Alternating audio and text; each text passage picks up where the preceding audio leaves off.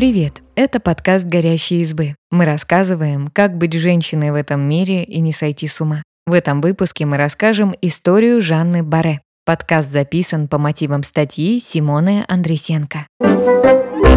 Сирота Жанна Баре в юности пошла работать экономкой к известному натуралисту, а потом в качестве его помощницы тайком попала на корабль. Вместе они отправились в кругосветное путешествие и открыли множество новых растений. Только все это лишь звучит как красивая история. Рассказываем, почему путешествие Жанны Баре продлилось 10 лет, хотя она на это не рассчитывала, и что стало с памятью о ее научных достижениях. Однажды на корабле французской кругосветной экспедиции произошел страшный скандал. В 1766 году французский король Людовик XV решил провести дорогостоящую кругосветную экспедицию, первую для его страны. Два корабля под руководством мореплавателя Луи де Бугенвилля отплыли от побережья Франции и через Латинскую Америку прибыли к Таити. Но едва корабль причалил к острову, скандальное происшествие чуть не сорвало все путешествие. Как писал в официальном отчете Луи де Бугенвиль, когда команда спустилась на берег, местные жители сразу поняли, что не все члены команды мужчины. Одного человека, молодого помощника ботаника, таитяне приветствовали особенным образом и вели себя с ним иначе, чем с остальными. Такая реакция убедила моряков, которые давно чувствовали неладное, что их подозрения были верны. Уже на палубе выяснилось, парень, который уже два года путешествовал с экспедицией, на самом деле девушка по имени Жанна Баре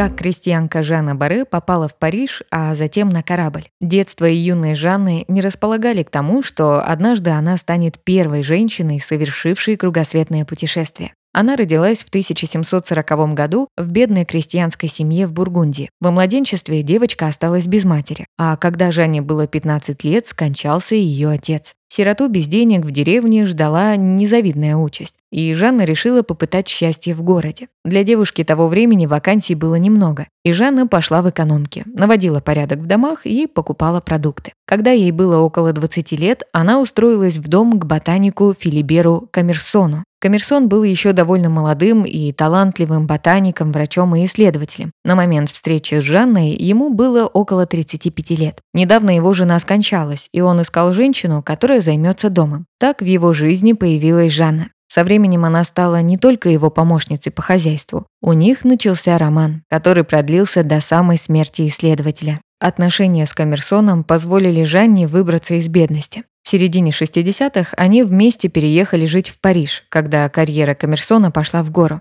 Сам король Франции назначил его на должность ботаника первой кругосветной французской экспедиции. Он поручил ему вести наблюдения, проводить исследования и совершать открытия на побережьях разных стран. Историки не знают точной причины, по которой Жанна отправилась в путешествие. Возможно, это была ее инициатива. Она не хотела расставаться с Коммерсоном или же стремилась познавать мир и делать научные открытия. Возможно, все это придумал сам исследователь. Ему действительно нужен был помощник для работы, а еще из-за регулярно ухудшающегося самочувствия он нуждался в постоянной заботе. Именно Жанна могла справиться с обеими задачами.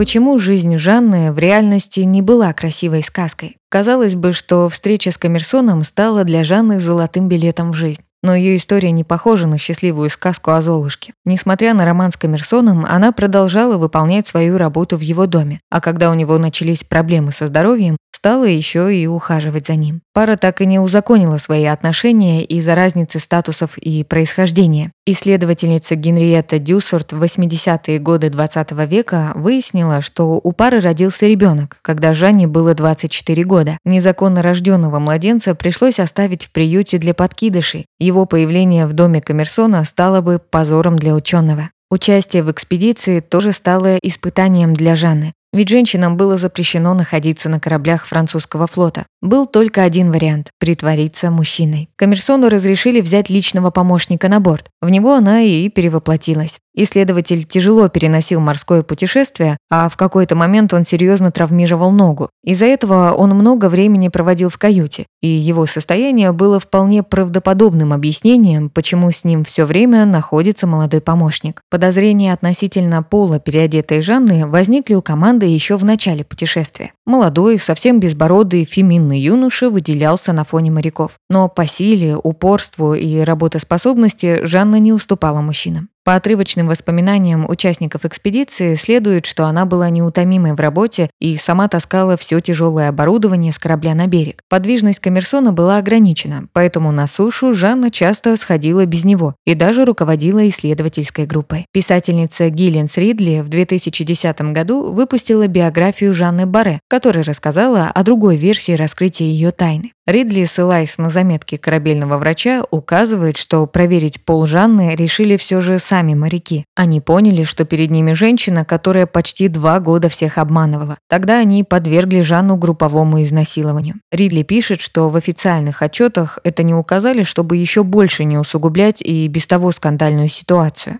Но не все историки согласны с выводами писательницы, потому что в ее работе много исторических неточностей и больше она напоминает художественное произведение.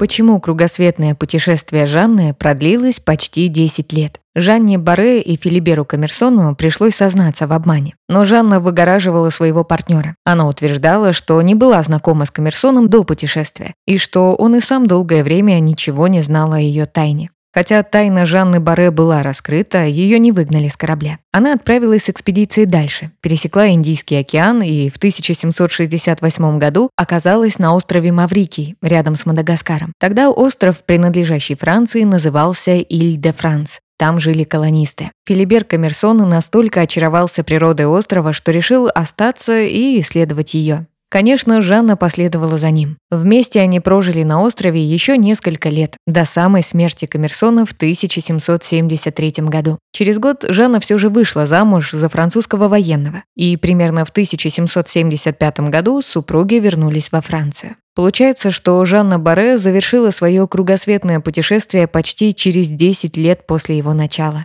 Хотя Жанна нарушила законы военно-морского флота Франции, современники все же оценили ее решимость и деятельность во время экспедиции. В 1785 году морское министерство назначило ей пенсию за участие в экспедиции в размере 200 ливров в год. Больше Жанна не путешествовала и ботаникой уже не занималась.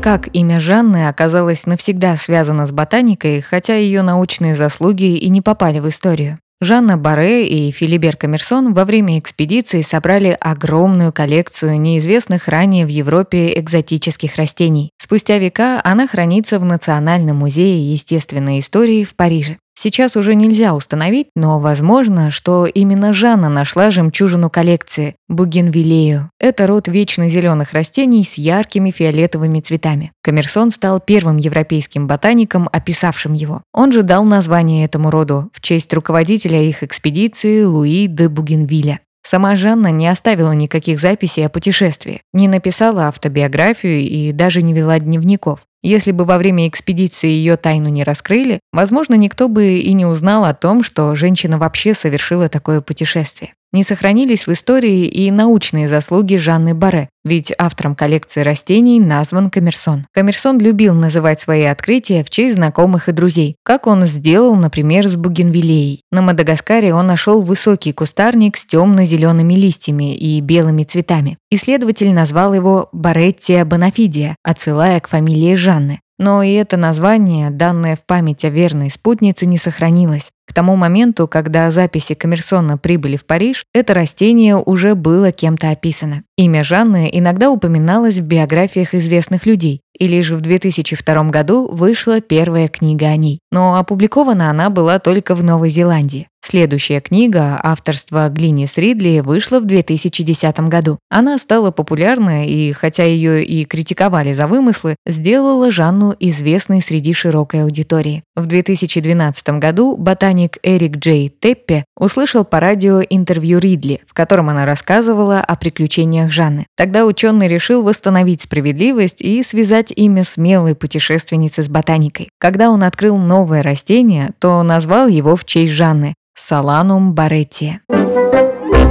Спасибо, что послушали этот выпуск. Подписывайтесь на наш подкаст, пишите в комментариях о своих впечатлениях и делитесь ссылкой с друзьями.